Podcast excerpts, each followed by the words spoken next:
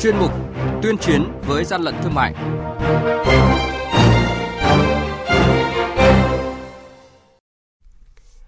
Thưa quý vị và các bạn, theo lực lượng chức năng thì từ khi xã hội trở lại trạng thái bình thường sau dịch Covid-19 thì các hoạt động kinh doanh, gian lận thương mại và hàng giả có diễn biến phức tạp, đặc biệt là tình trạng buôn bán hàng cấm là thuốc lá điếu nhập lậu với những thủ đoạn tinh vi, vận chuyển, buôn lậu thuốc lá gia tăng, giải pháp nào ngăn chặn hiệu quả là nội dung có trong chuyên mục tuyên chiến với gian lận thương mại ngay sau đây.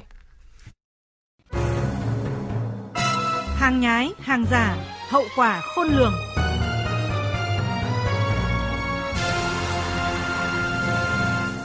Mới đây, vụ việc bị lực lượng quản lý thị trường tỉnh Bắc Ninh phối hợp với phòng cảnh sát kinh tế công an tỉnh Bắc Ninh kiểm tra đột xuất một cửa hàng tiện lợi có trụ sở tại phường Võ Cường, thành phố Bắc Ninh, phát hiện cơ sở kinh doanh này đang bày bán nhiều bao thuốc lá điếu do nước ngoài sản xuất. Tại thời điểm kiểm tra, lực lượng chức năng đã thu giữ gần 1.000 bao thuốc lá điếu nhãn hiệu SC do nước ngoài sản xuất. Ông Đặng Văn Đức, Phó đội trưởng đội quản lý thị trường số 1, Cục Quản lý thị trường tỉnh Bắc Ninh cho biết phối hợp với phòng PC03 công an tỉnh Bắc Ninh kiểm tra cửa hàng thuộc công ty. Khi kiểm tra đã phát hiện tại cửa hàng đang bày bán thuốc lá do nước ngoài sản xuất. Tại thời điểm kiểm tra, người đại diện được ủy quyền đã không xuất trình được bất cứ hóa đơn chứng từ gì.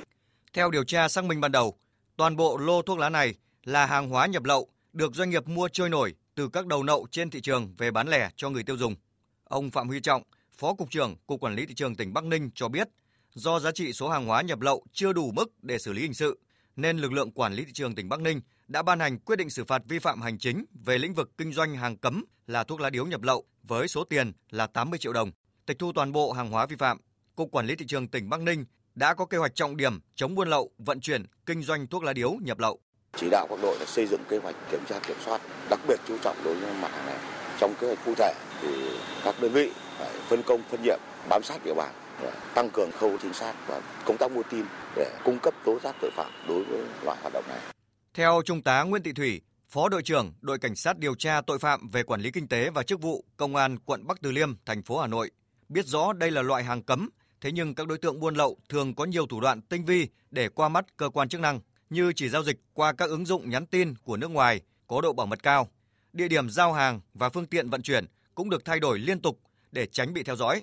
chủ hàng thường không đi theo xe mà chỉ quan sát từ xa để tránh bị bắt giữ. Các loại vỏ hộp đựng thuốc lá lậu cũng được ngụy trang tinh vi. Trung tá Nguyễn Thị Thủy nêu một vụ việc điển hình mà cơ quan điều tra vừa phát hiện và xử lý. Đội cảnh sát kinh tế công an quận đã phát hiện hai đối tượng có hành vi vận chuyển mua bán hàng hóa là thuốc lá điếu nhập lậu. Các đối tượng đã sử dụng xe ô tô thùng kín và ngụy trang bằng các thùng cắt tông có in hình khẩu trang và bên trong là các loại thuốc lá nhập khẩu và đội cảnh sát kinh tế công an quận đang tiếp tục điều tra mở rộng vụ án. Theo đánh giá của Ban chỉ đạo 389 quốc gia, dù đã có sự vào cuộc mạnh mẽ của các lực lượng chức năng, nhưng số vụ buôn lậu thuốc lá được phát hiện, bắt giữ trong thời gian qua chỉ chiếm tỷ lệ khiêm tốn so với thực tế. Bên cạnh đó, thuốc lá nhập lậu có giá rẻ, đem lại lợi nhuận rất cao cho các đối tượng buôn lậu. Thêm vào đó, do mức sống dân cư ở các địa bàn điểm nóng thấp khiến họ sẵn sàng tham gia vận chuyển thuốc lá lậu. Thuốc lá thường gọn nhẹ, rất dễ vận chuyển, nên hiện nay buôn lậu thuốc lá diễn ra qua đường sông, đường biển, đường bộ và cả đường hàng không. Mặt khác, thuốc lá nhập lậu thường không dán nhãn cảnh báo theo quy định của Việt Nam cũng như chưa có đơn vị nào thẩm định về chất lượng, hàm lượng của thuốc lá nhập lậu khiến người dân chưa hiểu và nhận thức đúng đắn về những nguy hại của thuốc lá lậu. Theo các chuyên gia, thời gian tới cần có sự phối hợp chặt chẽ giữa các lực lượng chức năng có nhiệm vụ chống buôn lậu như bộ đội biên phòng, hải quan và quản lý thị trường mới ngăn chặn hiệu quả việc vận chuyển buôn lậu thuốc lá.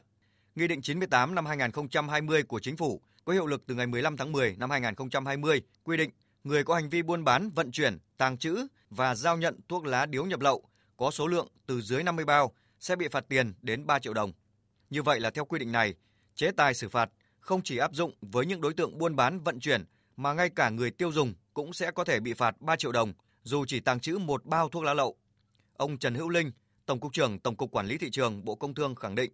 Tổng cục Quản lý thị trường tham mưu với Ban chỉ đạo 389 và địa phương xử lý trách nhiệm người đứng đầu các đơn vị địa phương để xảy ra tình trạng buôn lậu thuốc lá nghiêm trọng, kéo dài và tái diễn. Tổng cục Quản lý thị trường đã tăng cường công tác ra soát, quản lý theo địa bàn trách nhiệm của người đứng đầu tại địa bàn để xảy ra những vụ việc vi phạm mang tính chất nghiêm trọng thì đều xem xét trách nhiệm và nếu đến một mức độ nhất định thì phải xem xét kỷ luật hoặc là truy cứu trách nhiệm hình sự.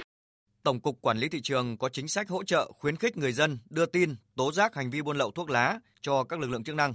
Mặt khác tăng cường phối hợp với các lực lượng liên quan để kiểm tra, kiểm soát, ngăn chặn hoạt động buôn bán, vận chuyển, tàng trữ thuốc lá điếu nhập lậu. Trong đó, chú trọng địa bàn trên các tuyến trọng điểm, tuyến biên giới. Đặc biệt, Tổng cục Quản lý thị trường cũng tăng cường quản lý địa bàn, ra soát các tổ chức cá nhân kinh doanh thuốc lá, nhà hàng, quán bar, cửa hàng tạp hóa, điểm bán lẻ, nắm thông tin các điểm nóng, kho chứa trữ, đường dây, ổ nhóm hoạt động buôn lậu thuốc lá trên địa bàn. Tổng cục cũng sẽ tham mưu với Ban chỉ đạo 389 và địa phương khen thưởng kịp thời các cá nhân, tập thể có thành tích hoặc phê bình, kiểm điểm, xử lý trách nhiệm người đứng đầu, các đơn vị, địa phương để xảy ra tình trạng buôn lậu thuốc lá nghiêm trọng kéo dài, tái diễn ở địa bàn lĩnh vực mà mình phụ trách.